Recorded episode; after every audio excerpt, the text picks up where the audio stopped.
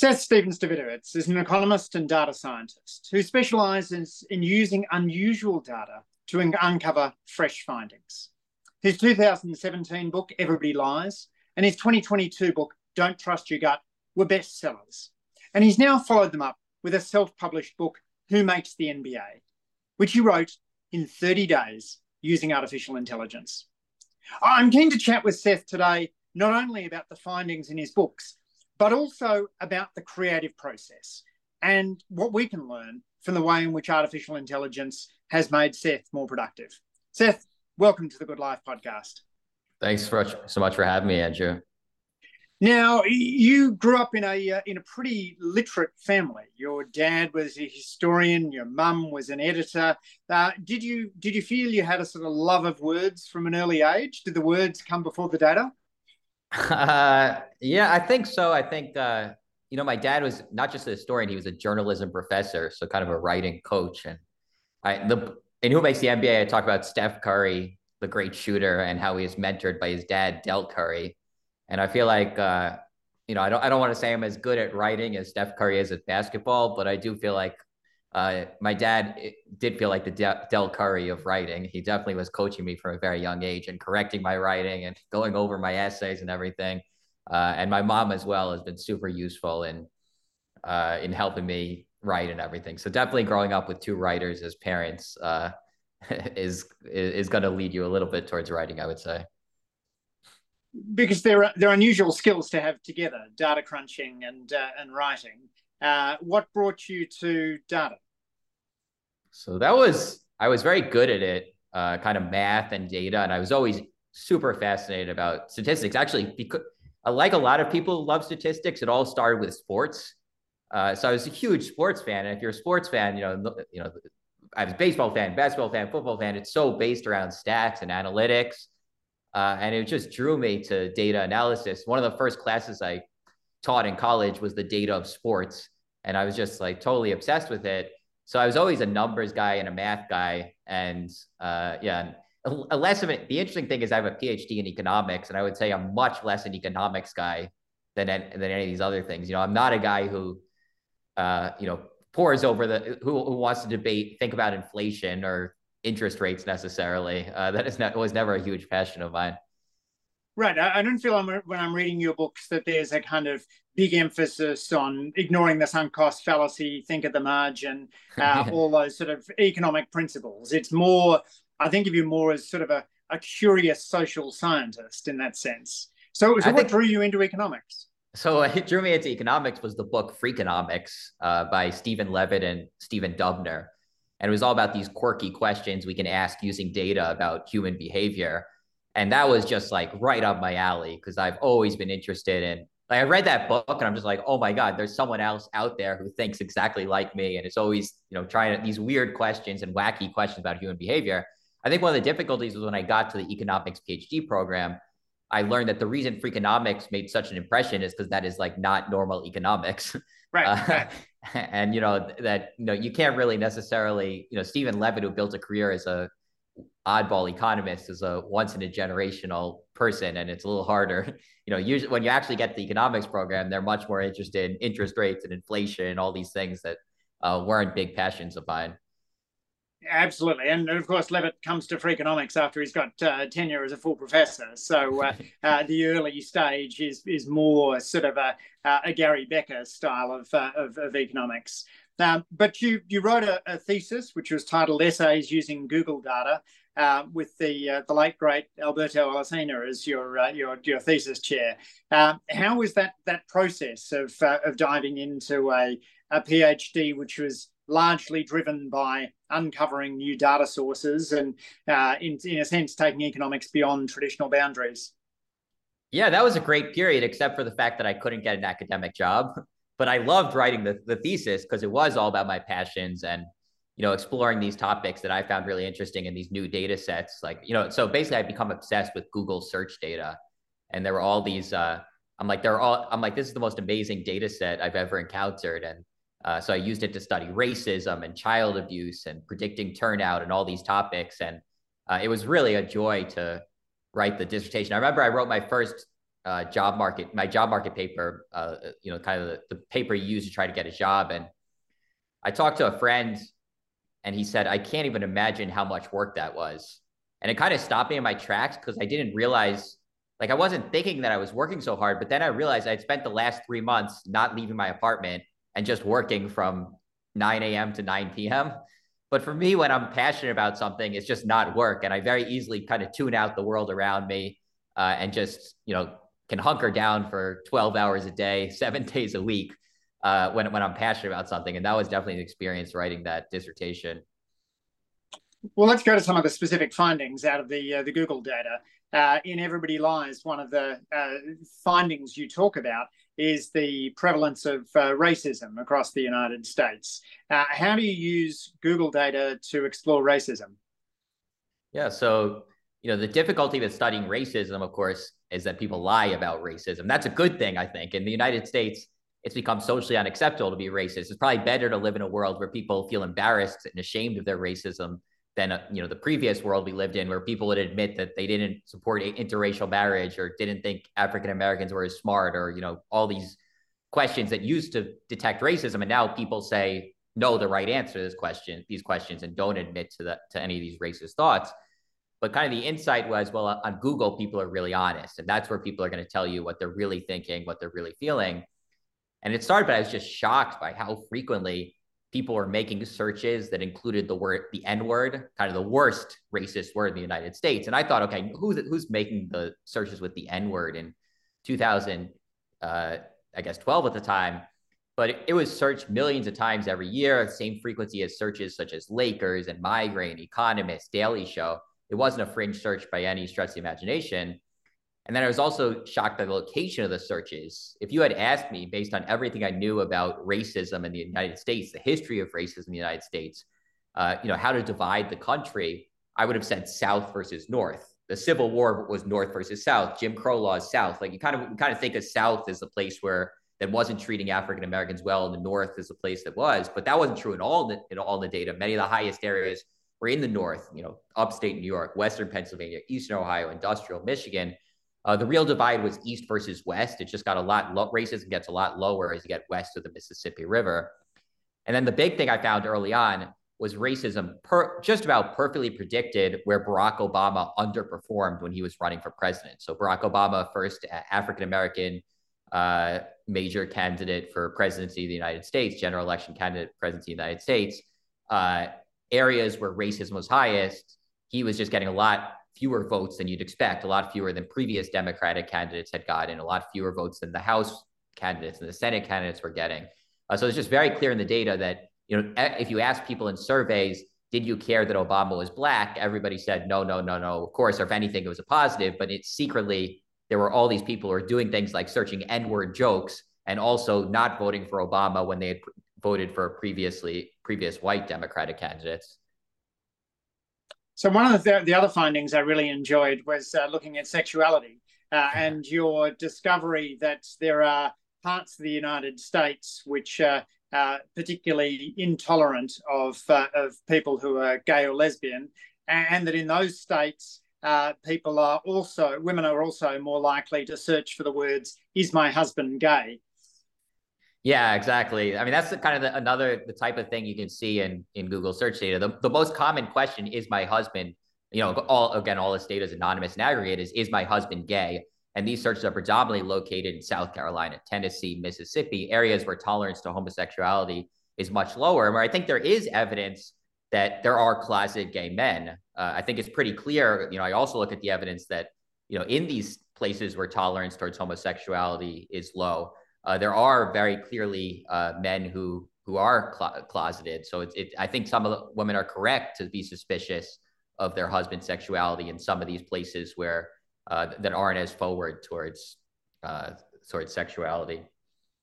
You also managed to get your hands on remarkable uh, data sets uh, ranging from uh, data around uh, uh, dating to data around dreams as well. Uh, how do you get hold of these uh, these data sets, and, and how tough is it to be able to uh, to analyze them as a social scientist? Yeah, so I was always very aggressive of asking for data. I don't totally know my like in Everybody Lies. I have a whole section in por- of Pornhub data analysis, And I just asked Pornhub for the data, anonymous and aggregate, and they gave me it to me. And a, a whole bunch of people have asked me, and they're like, Pornhub hasn't given me the data. What's going on? What do you do? And I'm like, I have no idea. I just asked them.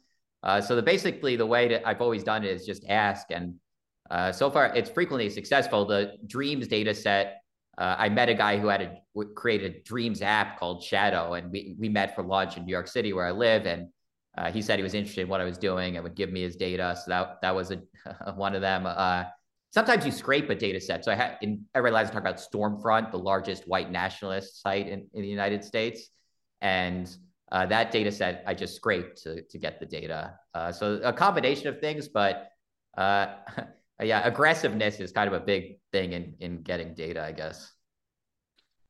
Then, uh, five years after uh, writing uh, Everybody Lies, you came out with Don't Trust Your Gut, Uh, which is, uh, you, as you talk about, a, a response to the uh, largely data free self help industry. what were some of the findings that you found most surprising coming out of Don't Trust Your Gut? Yeah, so that was, yeah, as you said, the motivation was I'm kind of like I'm obsessed with data. Obviously, I've written a whole book on data. I was, uh, I you know, I have a PhD on economics, but kind of turned that more data. I worked as a data scientist at Google. I'm obsessed with data. I, I love numbers. And it, it kind of occurred to me that as much as I love data, I barely use data at all in my big life decisions. So, you know, at the time I was single, uh, I wasn't using data in deciding how to date, you know, what to look for in a life partner. Uh, I wasn't using data too much in how I ran my career, you know, how I spent my time. And I'm like, this seems kind of insane. You know, there should be data on all these questions that are help guiding me. So I spent a few years uh, reading studies on, you know, kind of the biggest topics that are out there. And some things were just, yeah, really did surprise me. Like uh, there's this amazing study of the tax records of all the richest Americans. And they found the typical rich American is the owner of a mid-sized regional company, such as a beverage distribution company or auto dealership.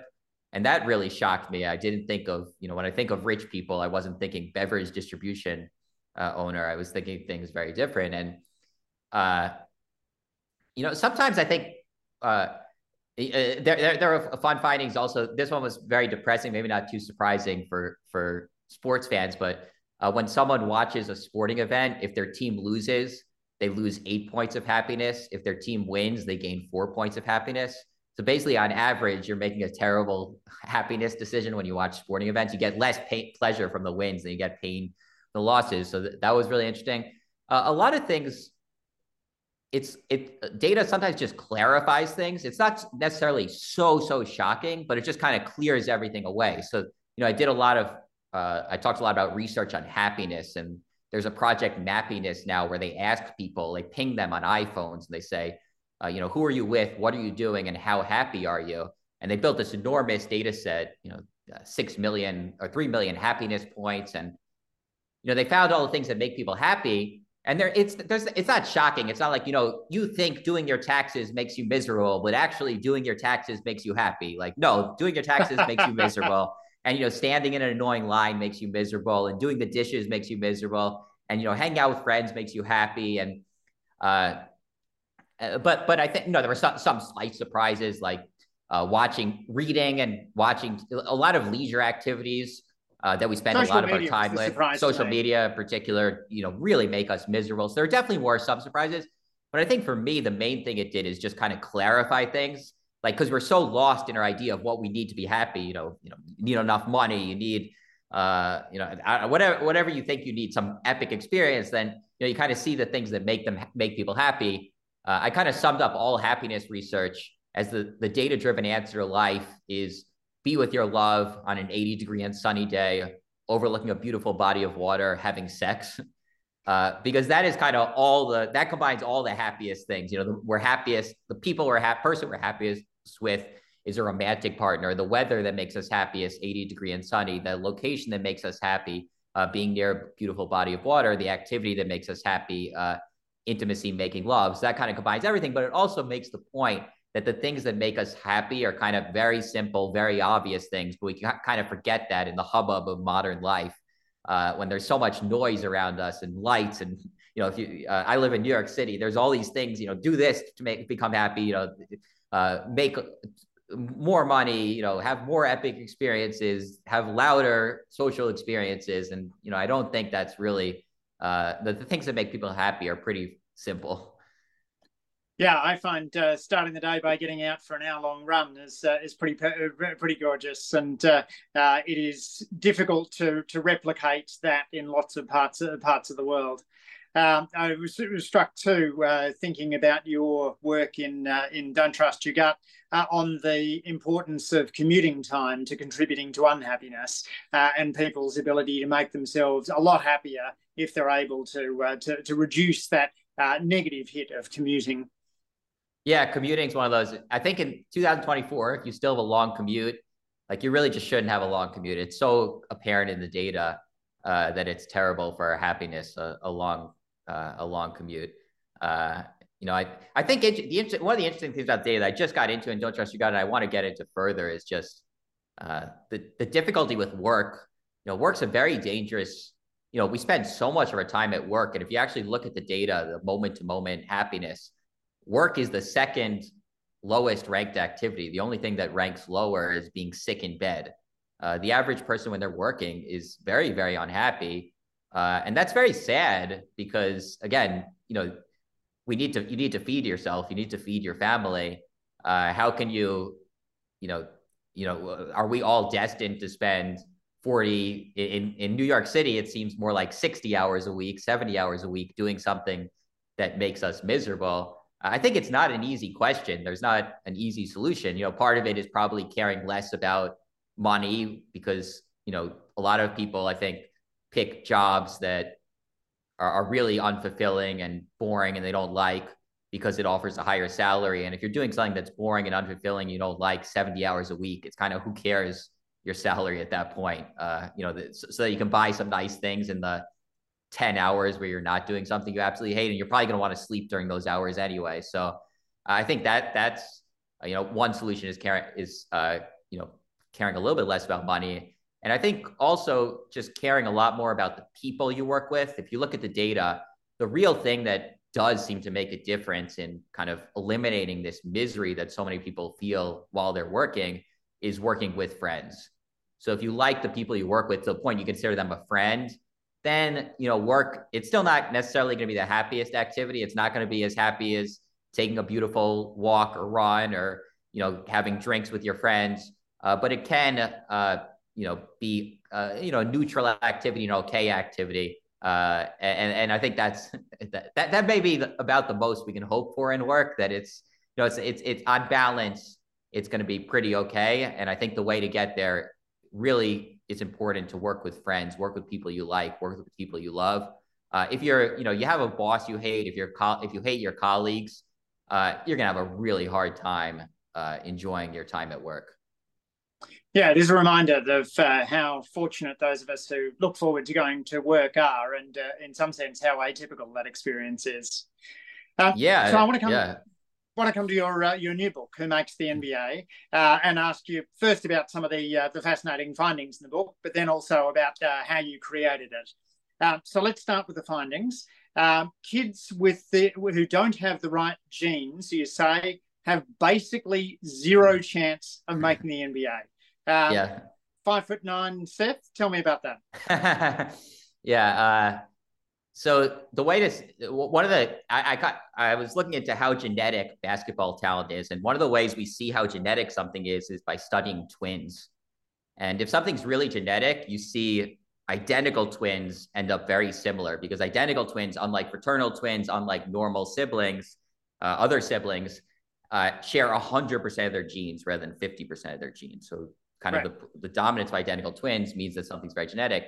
Uh, NBA is dominated by identical twins in a way no other sport really is. You know, way more than baseball, football. Uh, I didn't look at what, what are the Australia rugby. I guess is the big Australian sport, but more than swimming. I think you Australian basically sport. said that diving has no identical twins. diving twins. has no identical twins. That's right. Uh, so it, it, you do the math, and it basically is clear that uh, the, that basketball talent is something like eighty percent genetic. Now, one of the reasons for this is because it relies so heavily on height. So, basketball, each inch doubles your chances of making the NBA uh, throughout the height distribution. So, if you're six feet tall, you have twice the chance of make, making the NBA than if you're 5'11. if you're six one, twice the chance that if you're six feet, all the way up to if you're seven feet tall, you have twice the chance of making the NBA than if you're six foot eleven. Uh, and uh, and what that means is that if you're 5'10, below 5'10, which is an average height for an American, uh, you have a one in 3.8 million chance of making the NBA. If you're a seven foot or above, you have a one in seven chance of making the NBA, which is just shockingly which is, which large. is amazing, right? Amazing, the incredible. idea that once you hit that height, you have a one in seven chance of entering this elite uh, sport.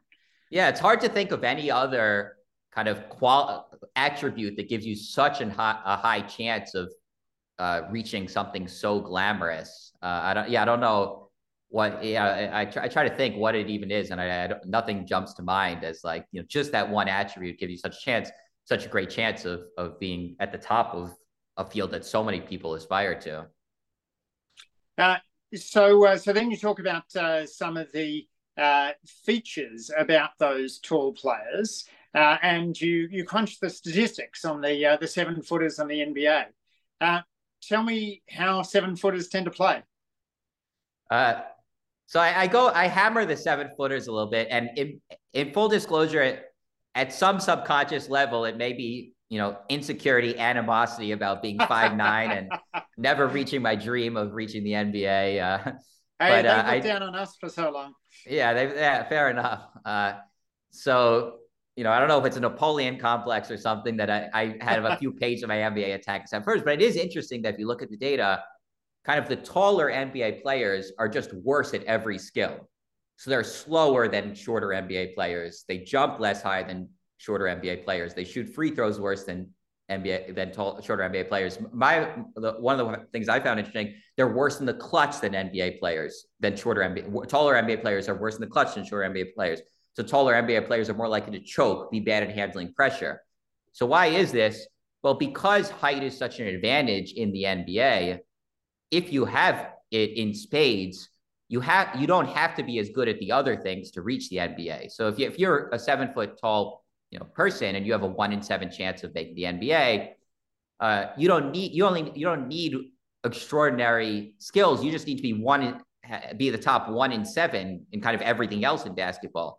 But if you're five foot ten and you have a one in you know a million chance of reaching the NBA, then to reach the NBA, you have to have one in a million skills, one in a million of everything else, you know, shooting and speed and vertical leap and uh, uh, mental toughness.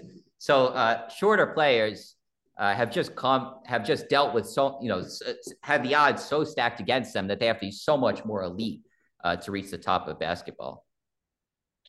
And they're not those seven footers aren't just worse. Uh, you argue that on some dimensions, such as free throw shooting percentages, um, they're actually way down what you'd expect. Yeah, I mean, they're kind of like there, there, there's a sense in which they're not they're, they're like shockingly average athletes on many dimensions. So their free throw shooting, the average free throw shooting of a seven footer, which I think about 61%, you know, would be about below average on a high school basketball team.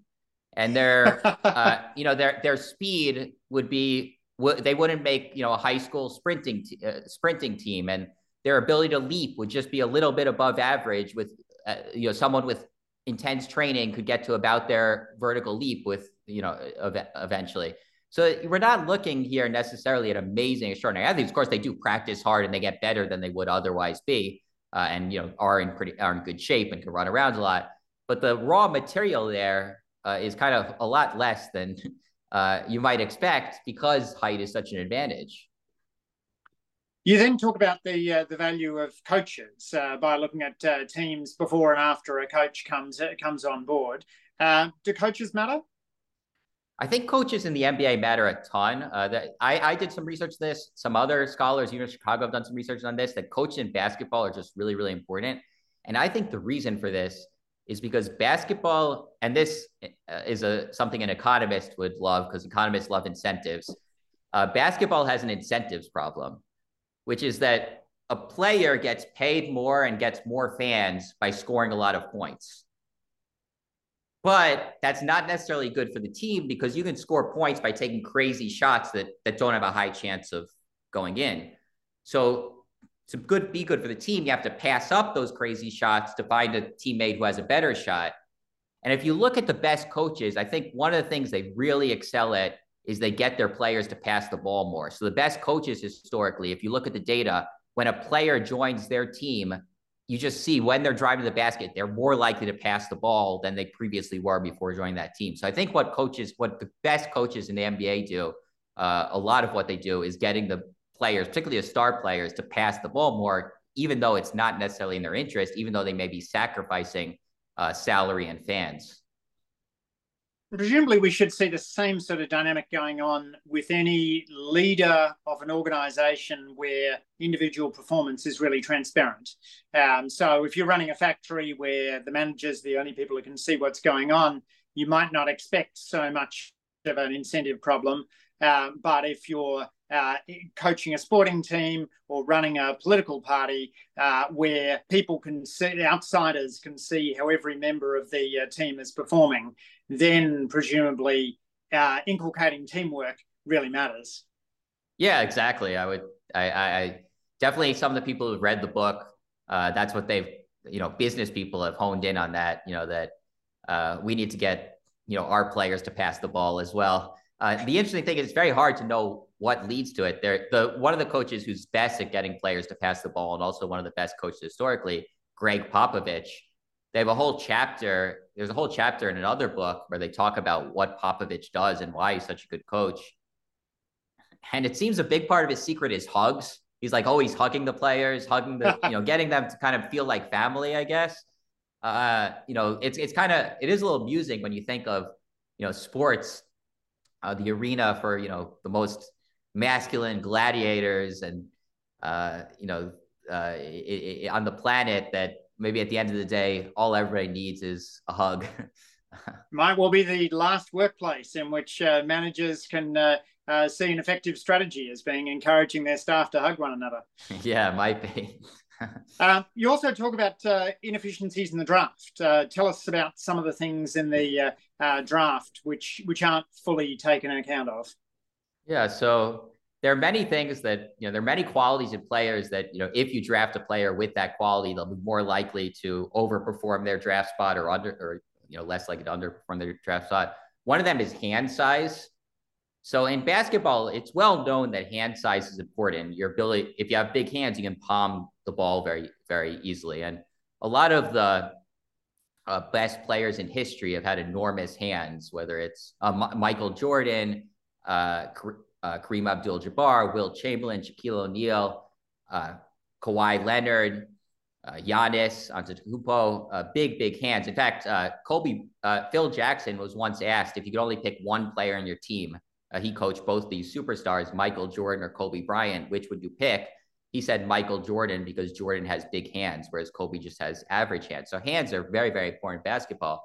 But it seems like as important as they are, it just isn't hasn't been incorporated historically enough by teams that if you know a player is really, really fast and has an amazing vertical leap and scores a lot of points in college, but his hands are only, you know, eight inches teams will kind of say, well, we'll take a chance on him. But then in the NBA, it does seem like small hands are just a killer. Uh, and it does become very hard to be a good NBA player with small hands. And uh, 17 of the 19 players with the smallest hands in the M- in the NBA history have underperformed their draft spot. They've done worse than you would predict based on where they're drafted. So again, it seems like teams knew hand size mattered, but they didn't know just how much hand size mattered. Another one you mentioned is uh, standing jump, uh, how high you can jump without a run up. Uh, why does that get undervalued? Yeah, I think there there are two jumps. There's a vertical leap where you get a running head start, and a standing leap where you don't. And what you see in the data is players that are good at the standing leap but less good at the vertical leap are undervalued. They overperform their draft pick. And I think the reason for that is if you think of the game of basketball, frequently you don't get a running head start you know your players right you know you don't get a big leap you know a big chance uh, to run and, and get your leap you just kind of get half a step no step one step but i think the vertical leap is just so exciting to people the real running head start the people who can dunk from the free throw line with a running head start it's so alluring to people uh, that we kind of it, it's hard for nba players not to give you know it's such an incredible athletic feat to get to such a high level with a running head start that I think those players tend to be overvalued. rather than somebody who can get high without a running head start, uh, which a lot of the game of basketball, uh, a lot of the game of basketball, you don't get a running head start. So let's go to the uh, creative process. Um, I, I, should say at the outset, I, I like this book. I didn't like it quite as much as the uh, as the previous ones, uh, but for uh, my li- how much I liked it for every hour you put into writing it, uh, it is clearly my very favorite one of your books. So tell me about how you used uh, tools like Code Interpreter, now data analysis, uh, and other forms of generative AI in producing uh, Who Makes the NBA. Yeah, so the motivation of this was uh, OpenAI released a tool, Code Interpreter, and uh, it allows it's kind of allows to do rapid data analysis. So instead of doing coding, which a huge part of my creative process requires, you can just talk to Code Interpreter and it'll do the coding for you, run all the code, create all the charts, create all the data sets, create all the analyses. And it's just such a game changer for a data analyst uh, that things that used to take me four months were taking me are now taking me four hours. So the entire book was created in, in roughly 30 days. Uh, and, you know, a, a full time work. I was working, you know, like with my dissertation, it was, you know, 12 hour days or whatever, but it was also just so much fun. Uh, a lot of data analysis I find is very painful and not fun for me. Uh, you know, looking up code and remembering code and correcting code, debugging code. Uh, it's all kind of monotonous, but I didn't have to do any of this for that. I could just focus on the ideas and kind of code interpreter could do all the work for me. So it was a really, really fun process. There's also a ton of art that was made with AI, uh, Midjourney and DALL-E. Uh, so it was, yeah, it was AI assisted process, which I think is going to really transform the creative process. You might be right that I didn't quite reach the level that I did with my previous books in my 30 day uh, sprint, but I think uh, you know, it's kind of an experiment. I think the level I reached was higher than most people would expect you could reach in 30 days. And it does show, okay, maybe not 30 days is the right time frame, but I think this old fashioned way where, you know, a book takes three years, like my previous books did, uh, may no longer be true in the age of AI. Uh, and you've got a, a, lovely appendix which talks about in, in quite a lot of detail about how you use the artificial intelligence tools in, in building the book. Uh, and one of the things you delve into is the extent to which somebody who is uh, a top flight writer like yourself um, can use uh, the generative AI to actually produce text. Uh, where do you find it, it strikes its limits?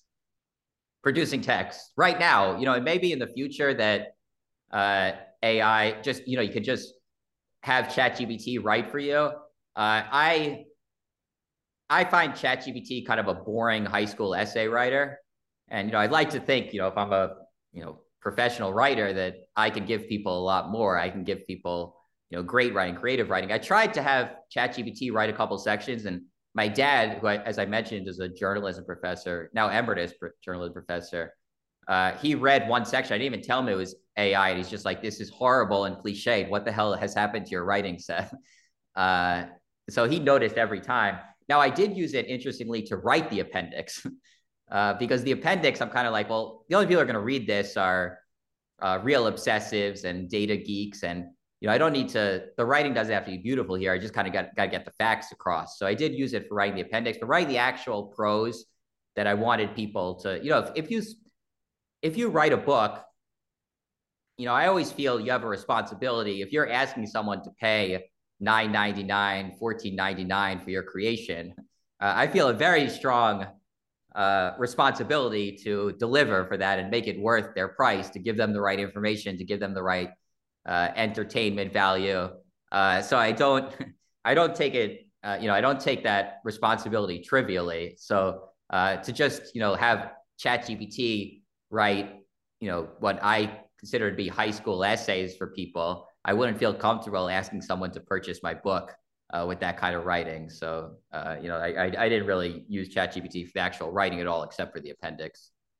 You talked about its uh, value in terms of structuring things, and uh, for my own part, I've found it uh, useful in in editing. You know, just put in a slab of text and uh, ask for uh, for suggested changes, uh, and uh, sometimes it will try and turn a, a nice phrase into something which is more conventional or pedestrian, but at other times it will spot a, a grammatical inconsistency, a singular or a plural, or things like that. Um, where did you find it useful in in assisting you in the writing process? Yeah, pretty much everything I wrote, I then put in ChatGPT and said, just you know, what should I think here? First of all, like, I, I asked it to copy edit everything, so all check all grammar. Right. It's really good at that. Uh, and then just general thoughts like, you know, uh, yeah, you know, you know, what do you think of the of this piece? I do that with every email I send now as well. Uh, I just, you know, one of the dangers as as a writer is you just make, uh, you you have to be careful. You know, it, one of the reasons feedback is so useful is because it's so easy as a writer to screw up somehow. You know, I had a section in my book where uh, where I was talking about, you know, how uh, socioeconomic status uh, of of players, and my mom actually read a draft of it, and she's like, "It sounds a little like racially insensitive." You know, the, the way I'd written it, and you know, she knows she's like, "Seth, I know you're like the last thing from a racially insensitive person, but like, you know, I was so lost in the data that you know, just things I was saying like." blacks from the ghetto or something like i wasn't thinking twice but she just like said like that that sounds a little like it just makes me a little uncomfortable. And I made a big edit that I think I'm pretty confident it does, didn't read like that in the final version. Uh, now, ChatGPT, you know, I said ChatGPT is is is good at things like that. To be like, you know, this might be kind of a sensitivity reading or a, you know, just like just anything you might miss about how you're coming across. Uh, you know, th- this reads more obvious than you think. You know, the, just like anything uh, kind of just a general sense of, of how you're coming across the, the equivalent of another set of eyes on your work, which is just so important for a writer because it's so easy to make a mistake uh, in, in how you're coming across to write something that you know sounds racist even though you're not racist That's uh, sounds creepy even though you're not you know a creepy person there's just like all these pitfalls uh, in, in, as a writer particularly a writer like me who tends to uh, go on uh, talk about edgy topics. Uh, you know, I'm not afraid to talk about you know topics that can make people uncomfortable and can can lead to insensitivity. So all these areas, I think it's very useful to have another set of artificial intelligence eyes. And in the area of uh, uh, success and coming from a privileged background, um, some of the ideas you, you drew in from uh, Everybody Lies did you also find artificial intelligence was useful in terms of uh, researching topics, in terms of drawing together um, past writings? Because there is this sort of the problem of hallucination and the tendency of, of uh, uh, generative AI sometimes to to not precisely represent uh, the, uh, the the prior literature. Yeah, I didn't use it too much to summarize private uh, prior literature. It's possible I could have used it more than I did. Uh, you know, you, you never know. It's kind of the book was kind of an experiment too. So there are all these areas where, you know, I, I thought I could use AI for something, and then it it didn't really materialize. Uh, and then there were some areas where I thought it was a long shot, and then it ended up working. You know, one of the use cases I didn't actually use this in the book, but I think I talk about the appendix. Is I need I want a measure of childhood background of every NBA player or a large sample of NBA players, and there isn't an objective measure of you know who had the more difficult, most difficult childhoods. So I thought, wow, you know, this might be a good use of ChatGPT. It has in its data set all this information about different players and you know all their family background. Just like let me ask ChatGPT rank one to ten, kind of the difficulty of a player's background, and it gave me very very sensible you know rankings. You know, uh, Jimmy Butler, whose mother kicked him out of the house when he was a kid, and whose father abandoned the family. He got ranked as a 10, whereas uh, you know, Dwight Howard, who grew up with a state trooper father and middle class in Atlanta, was more a three, and Steve Nash, who grew up with upper middle class parents who drove him to all his sporting practices, was a two in childhood difficulty. So it's like this very sensible rating that would have been otherwise difficult to attain for so many players. Uh, and it was done instantaneously and sensibly by ChatGPT. And th- that, that was a very interesting use case. What made you decide not to use that in the end? Did you not trust that uh, that that it's the, the results would be uh, that people would believe the results? Uh, yeah, I think there was a little bit of like, are people going to believe this? Is going to seem like this is amateurish. Uh, I don't know. I put it in pen. I, I probably be honest. There's a part of me that so I self-published this book, and there's a part of me that's like maybe now I should, you know, I, I proved that I could do this in 30 days and it's really cool.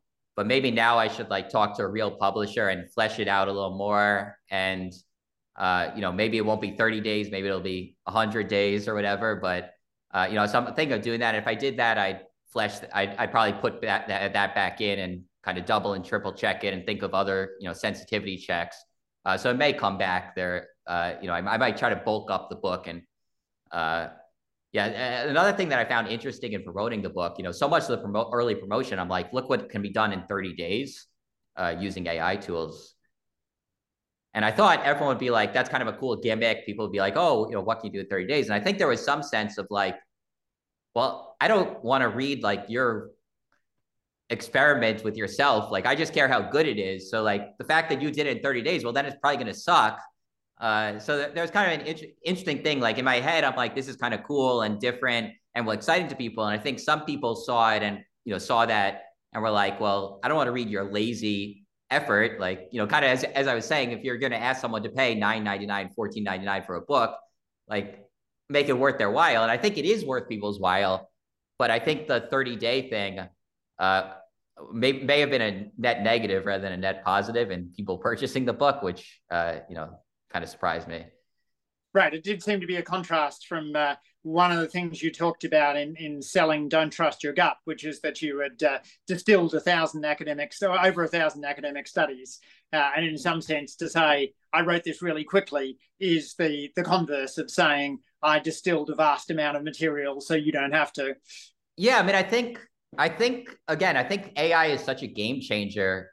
Prior to AI, to say I wrote a book in 30 days would 100% be a vanity project and like you know a lazy project. But I really think because of AI, it is possible to do something in 30 days that is a real treatise on basketball. And you know, I'm not saying that there aren't parts where the of the book where the writing is a little you know clunkier than it could be, and uh, you know, the, the, it's not a perfect book, but that's also true of all my books. You know, everybody lies. I can't really open without wanting to vomit, just because there are a few sentences in there. I'm like, God, who was that Seth who wrote that sentence? And was he drunk or like, yeah, I don't know what what what what what was he thinking that that wasn't a, a you know a sentence that belonged in the book. So you know, it's it's true in any book that you know the it's hard to get every sentence perfect. I I do think that uh, the 30 days thing does give people a skepticism that I think isn't fully warranted. Uh, I think it just it just colors how they how everybody reads everything. Everyone's just a little more, you know, yeah. When you say in Don't Trust, you've got to read a thousand studies over three years, which I legitimately did. Uh, everyone has a great trust to what you've done. If you say in Everybody Lies, as I did, I spent five years researching this and started writing them as a PhD student where the top faculty in the world was going over my ideas. And then I wrote them as New York Times columns where millions of people are reading them and critiquing them. And now here's what I found. People are like, okay, you know, I believe you. Uh, if you say, I, you know, here's a book I wrote 30 Days with AI, you know, everyone's just reading it a little more critically, I think. And that's a da- dangerous for a writer, even if it's not warranted.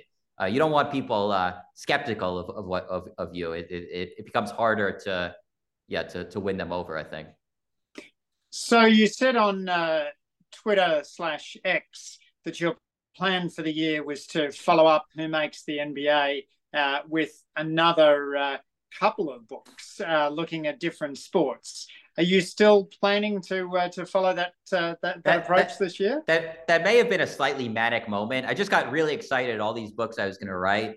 Uh, you know, I was going to write a baseball book, and then I was going to write an Olympics book, and then I was going to write an NFL book, and I, I still might do it. I'm not totally sure. Uh, I've just had a weird, this may be TMI, but if anybody knows my writing, I'm very honest about my personal life. I had a little bit of a personal life setback, uh, a difficult breakup. So I'm thinking of maybe traveling a I'm little bit.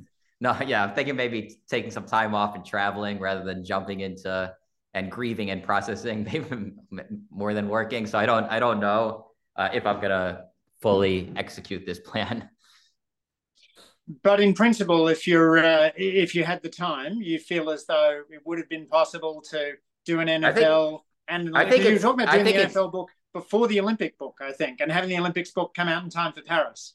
I think it's totally doable. I think it is legitimately uh, I, I think the rules of cr- creative process have completely changed due to AI. I don't think people realize that. And I think that's what I was proving with Who Makes the NBA. And I totally believe that if I was willing to just hunker down and work uh, really hard for the next uh, 12 months, I could produce three really, really good books on very on different topics. Uh, I'm, I'm very confident of that. So now, now that I'm saying it, I'm like, maybe I should do that because that does seem really cool. Uh, but uh, yeah. But which, whether you do it or not, I mean, the fact is that this would have just been an impossible boast a decade uh, ago. Yeah, um, hundred um, percent. It's like, it's it's just changed the rules completely on uh, what is doable. I mean, uh, yeah, it, you know, it, what happens when a study that used to take you four months takes you four hours? Well, you're just living yeah. in a totally different universe than we used to live in. Uh, and still, you know, I do consulting for some clients, and even there, just everything is so much faster. Uh, it's it's it is a totally new universe we're living in. Seth, a few final questions I ask all of my guests. So, what advice would you give to your teenage self? uh, don't try to be an NBA player at five five foot nine. No, I think I knew it by my teenage years, probably. Uh, the the thing is, I give my teenage self the same advice I'd give my current self but I still can't follow it, which is stop worrying so much and enjoy the ride. Uh, but you know, I'm still, I think, at 41, uh, having like I think my 70 year old self is going to tell my what, what if you ask my 70 year old self, what would you tell your 41 year old self if he stopped worrying so much and enjoy the ride? So it's it's it's pretty hard to follow that advice, but that I think is the main advice that I look back on some of the things that you know seem such a big deal when you're a teenager and now they're just like why was I so freaked out about that. What's something you used to believe but no longer do? Uh, used to believe but no longer do. That's a good one. Uh,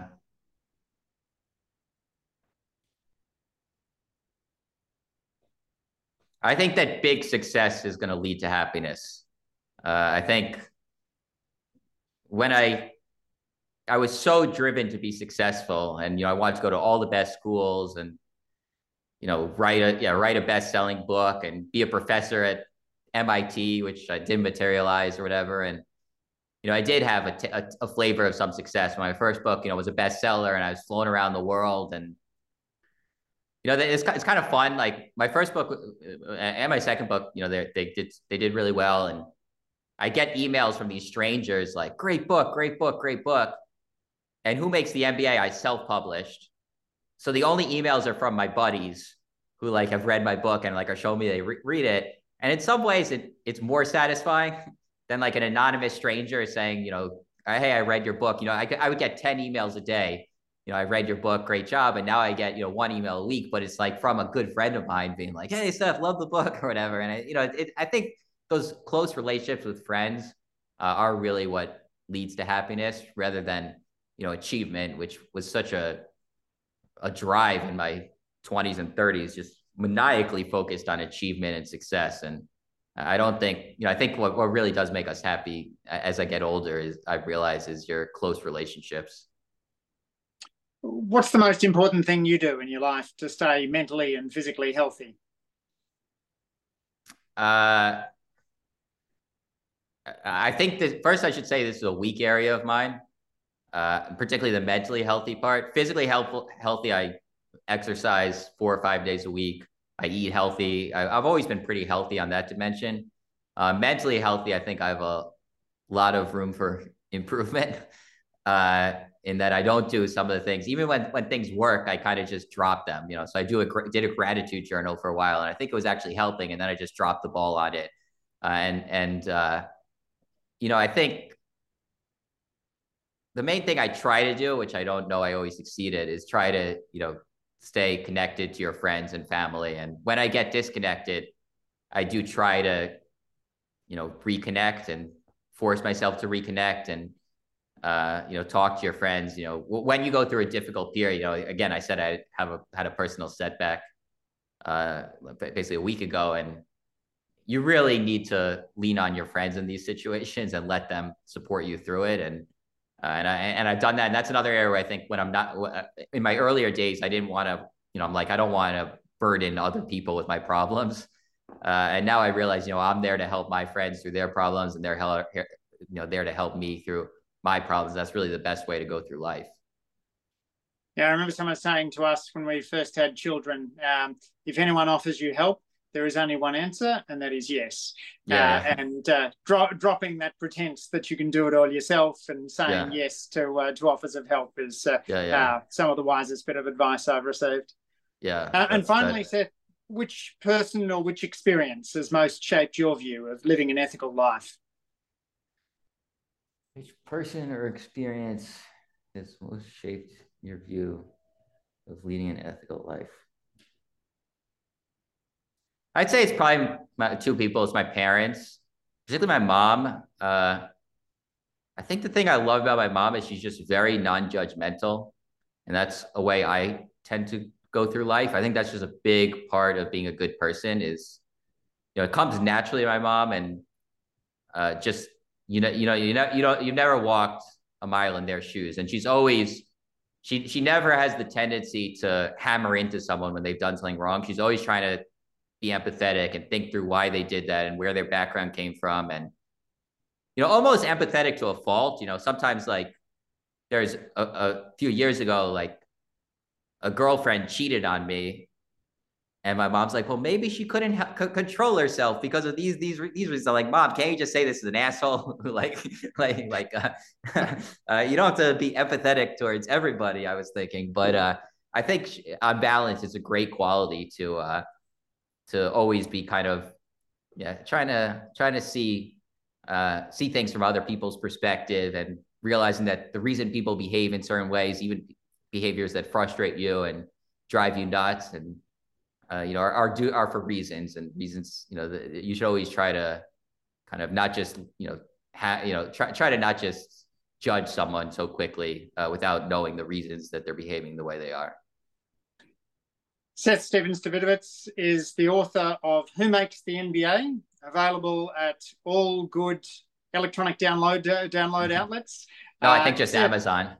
Uh, just Amazon. All right, available on, on Amazon and highly recommended. Seth, thanks so much for taking the time to join me on the Good Life podcast today. Th- thanks so much, Andrew.